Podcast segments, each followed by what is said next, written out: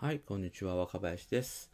えっ、と、久しぶりの更新なんですけど、今日はですね、10月5日ということで、まあ、スティーブ・ジョブズが亡くなった日なので、もうスティーブ・ジョブズにまつわるお話をちょっとしてみたいなと思っています。で、スティーブ・ジョブズが亡くなったのは2011年の10月5日ということで、ちょうど10年経つわけなんですけれども、10年前ですね、その、えーと、スティーブ・ジョブズが亡くなった日、自分はどうしてたかっていうと、当時ですね、僕はあの東京にいてまして、9月ぐらいからですね、ちょっと緊急のプロジェクトで、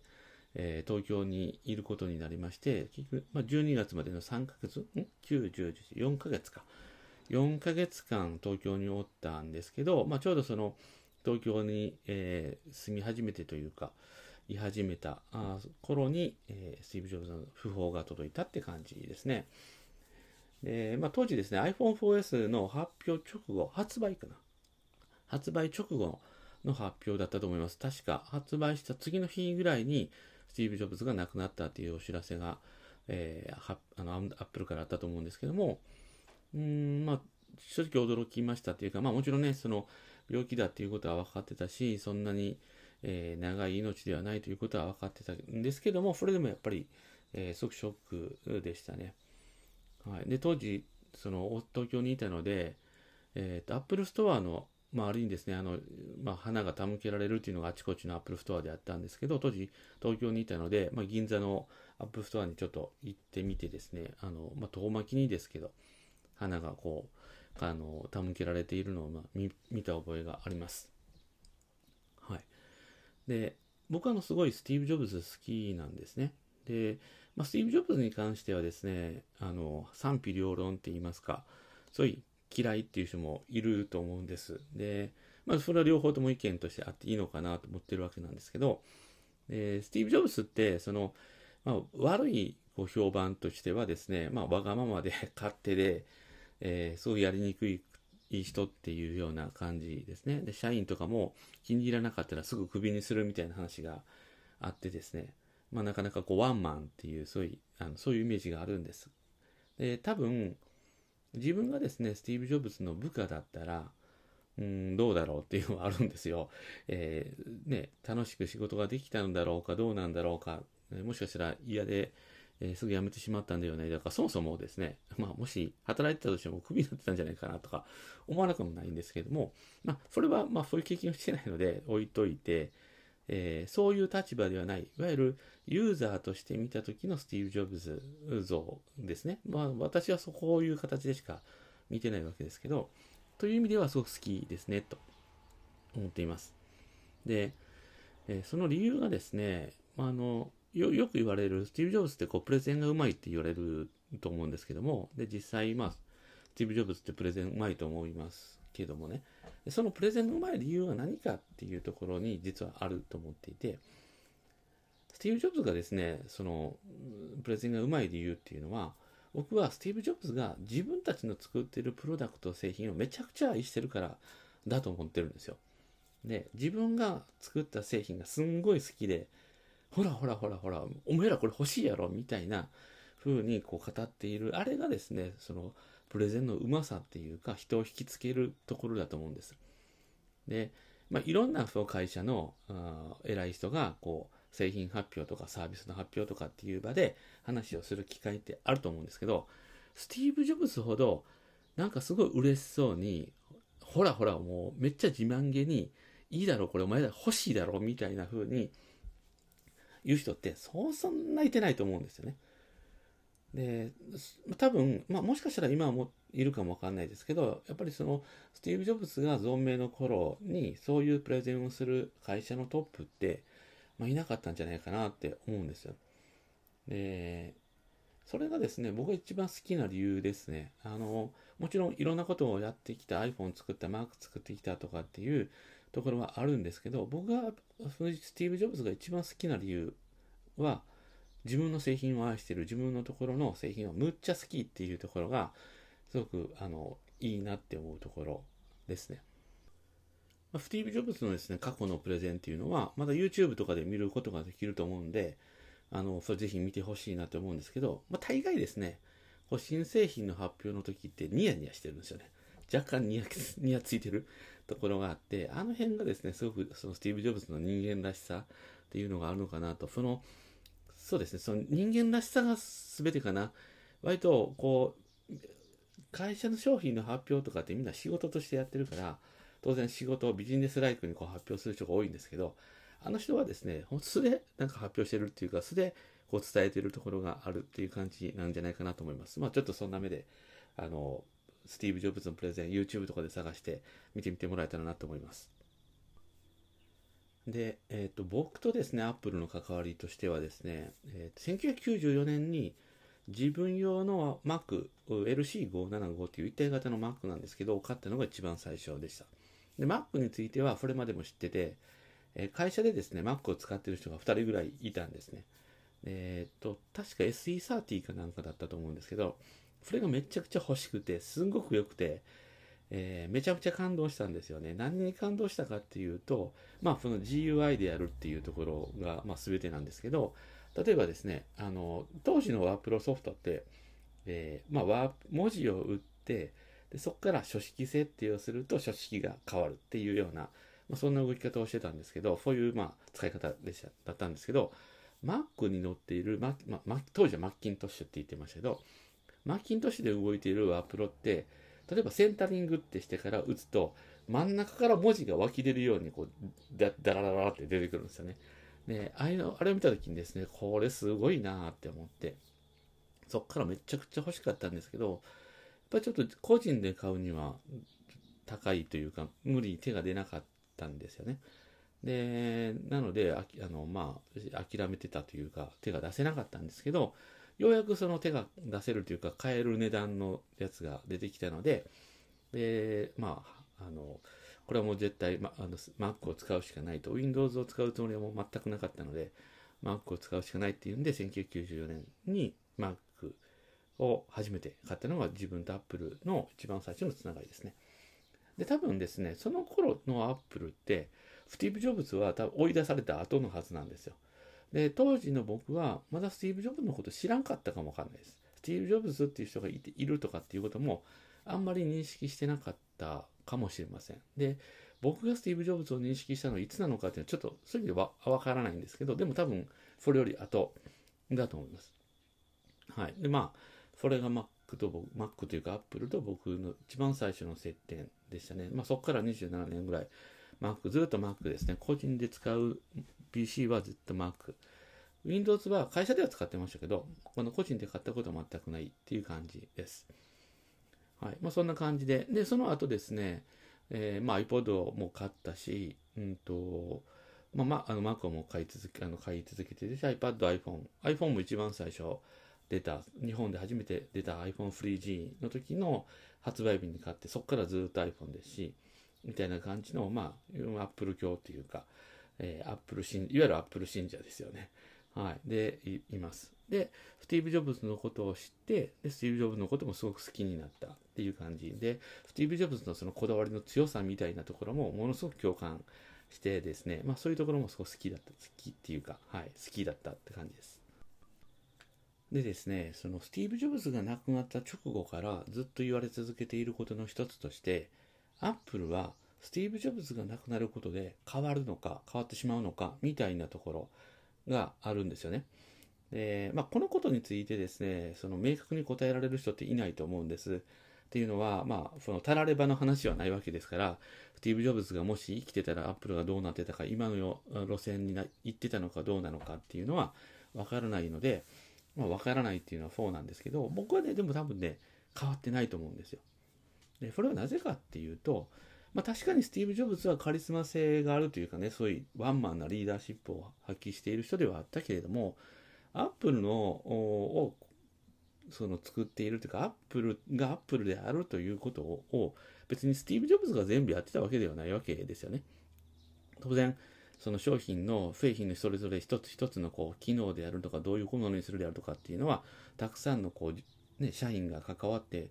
決めているわけですから、うん、あスティーブ・ジョブズが全部決めてるわけじゃないわけですよね。で、もちろん、そのすごい強いこう影響力を持ってたりとか、あよくあの言われる現実歪曲空間みたいなね、ものを作り出すのがあのスティーブ・ジョブズだみたいな話があるんで、えー、なんかねあのそういうのあると思います例えば、まあ、スティーブ・ジョブズってよく言われるのは詐欺師ペテン師みたいな言い方されますよねあの、えー、例えば iPod がですね動画をサポートするようになった時にですね動画を再生できる iPod が出た時にですねその前の年までは誰がこんなちっちゃい画面であの動画なんか見たいんだみたいなことをスティーブ・ジョブズは言っててですねその次の年にほらほら、動画見れるですげえだろみたいなことを言い出したわけですよね。で、スティーブ・ジョブズって、あの、まあ、なんていうか、ペテン師とかって言うけど、まあ、その、なんかそういうところをですね、しれっと言ってしまって、それが許されるキャラクターみたいな、そういう割と人間的なところがやっぱあると思うんですけど、で、えー、まあそういう部分はあるけど、そのアップル全体をこう、構成しているものの、多分スティーブ・ジョブズって僕は一部でしかないと思うんですね。それはそうですよね。当たり前ですね。スティーブ・ジョブズが全部作って設計して企画して、ね、あの、実装してるわけじゃないんだから、当たり前っちゃ当たり前なんですけど、でなので、まあ、あの、えっと、アップルがアップルらしいっていう部分っていうのは、多分今もずっと残ってるし、スティーブ・ジョブズはそのことをずっと意識して、特にね、後半というか、自分の病気が発覚してからは、そのことをずっと意識してやってきてたんだと思うんです。で、もちろんそのパッと見っていうか、外観、外から見た時のアップルの変化っていうのはあると思うんです。例えば、その、え、っと、いつもね、ずっと WWDC とか、その製品発表の時には、スティーブ・ジョブズがこう、立ってプレゼンするっていうスタイルが、最近はそうではなくなって、まあ、最近この、去年と今年はね、あの、えー、会場でリアルタイムでっていうのがなくなったっていうのはありますけど、まあその前から含めてですね、ティム・クックが中心にその各製品担当がプレゼンするっていうスタイルはその前からやってたし、えー、スティーブ・ジョブズがまだ生きている頃もうそのやり方っていうのはちょっとずつ始まってきてたんですよね。はい、最後の方はもうスティーブ・ジョブズがずっとステージで喋ってるっていうのはなくてところどころこう各製品担当がプレゼンするっていうスタイルはやってきてたので、まあ今のその発表のスタイルっていうのもスティーブ・ジョブズがいる頃からできてましたし、多分スティーブ・ジョブズはそのことをすんごく意識してやってきたんじゃないかなって思います。で、なので、まあ、それがずっと生きている以上はですね、おそらくアップルはアップルであり続けるのかなっていうふうには思っています。まあ確かにその最近の iPhone とか見てるとカメラの話しかしてなくて、えー、なんか昔に比べるとこうなんか新しさっていうのがないっていうのはあるんかな出て見えるのかなって思いますけど多分それってねアップルがどうこうというよりはスマートフォンという製品がそういう風な段階にどんどん入ってきているんだろうなって思います。でまあその中でアップルが次やろうとしてきているのはおそらく AR とか VR、MR とかっていう分野でやることはもう多分これは多くの人が感づいてるし間違いなくそっちに行ってるっていうのはいろんなところから見えますよね例えばあ iPhone にライダーっていうねセンサーを標準搭載してくるとか AirPods っていうあのウェアラブルヒアラブルデバイスっていうのかな、えー、で空間オーディオっていう音のね、えー、立体感を表現するような仕組みを入れてきたりとかっていうようなことをやってきていることを考えればおそらく次はですねいわゆる XR っていう分野に入ってくるんだろうな、そこに、こう、アップルらしい製品を出してくるんだろうなっていうような想像ができるんですけど、まあその時にですね、もう一回、こう、アップルらしさっていうか、ああ、アップルってこういう会社だったよなっていうことを実感できるんじゃないかなっていうことをちょっと期待してます。で、アップルらしさって話で言うとですね、あの、アップルって、その、常に新しいもの、新しいことをやってきた会社ではあるんですけど、じゃあ技術として常に最先端だったかというと、そし決してそういうわけではないんですよね。例えばマッキントッシュでその GUI を取り入れて、えーと、マウスで操作してグラフィカルな画面をあの動かすっていうような操作方法は別に Mac が一番最初だったわけじゃないですし iPhone のタッチパネルタッチ操作も別にタッチパネル自体が、ね、iPhone で初めてだったわけじゃないわけですよ。でえー、そういう意味では AR とか MR とかも今もすでにね Facebook が Oculus とかやっててそっちの方が全然先行してるんで一番最初っていうわけではない。アップルがやってきたことは何かっていうと、そういう、技術を、新しい技術をですね、えー、宣伝させてきたっていうやり方かなと思います。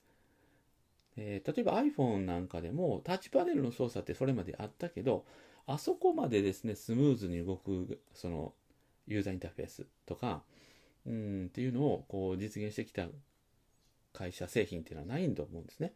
タッチパネルはあったけど、あのレベルでそれをこう製品に載せてきたっていうのはないっていうことなのかなと思っていて、なのでですね、アップルとしては、こう、新しさよりも、それをいかにこう人に届けるのかっていうところをすごく重視していると、僕は理解してるんですが、多分、AR の分野においても、きっとそのレベルに達するまで、今、頑張っているところなんじゃないかなっていうふうには思ってます。もちろんね、10年前とか20年前に比べると、今って技術が進化してできることがすごく多くなった分、その人のこう要求レベルも高くなってるからなかなかね難しくなってると思うんですね。技術が進化してできるいろんなことが簡単に簡単にっていうのはちょっと語弊あるかもわかんないけど、うん、できるような時代にはなってはいるけれどその分要求レベルも上がってきてるっていうところがすごくこう今の、うん、テック業界にとっては難しい部分でもあるんだろうなとは思うんですよね。でそのプライバシーの問題であるとかもっと、ね、こう人間的なところにフォーカスがあ当たるようになってきて僕はそれすんごいいいことやと思うんですけど今までは割と技術にフォーカスが当たって当たってたと思うんですけどえっ、ー、といよいよこう人にフォーカスが当たるようになってきたなっていうふうに思っててでそういう意味で言うとそのスタンスってアップルがずっとやってきたことだと思うのでいよいよ本当にこれからがアップルの時代なんちゃうかなっていう気がしています。まあ、そんな感じで、アップル信者が喋ってるんで、それはもうアップルに対してこうポジティブな話になるのは当然なんで、あの、この話に関してですね、いやいや、そんなことねえやろとかっていう反論の意見もあるかと思いますが、まあ、それはあの、